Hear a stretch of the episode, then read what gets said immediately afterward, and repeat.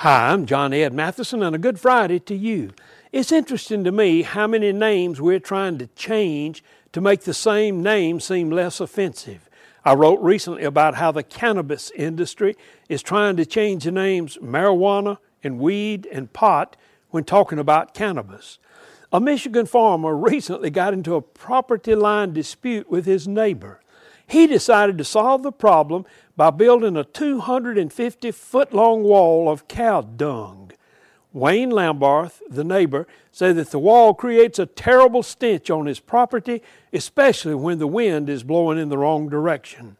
The farmer who is erecting the cow dung wall denies that it is a poop wall. He said that it is a compost fence. Whatever you call it, it's still the same thing and produces the same smell.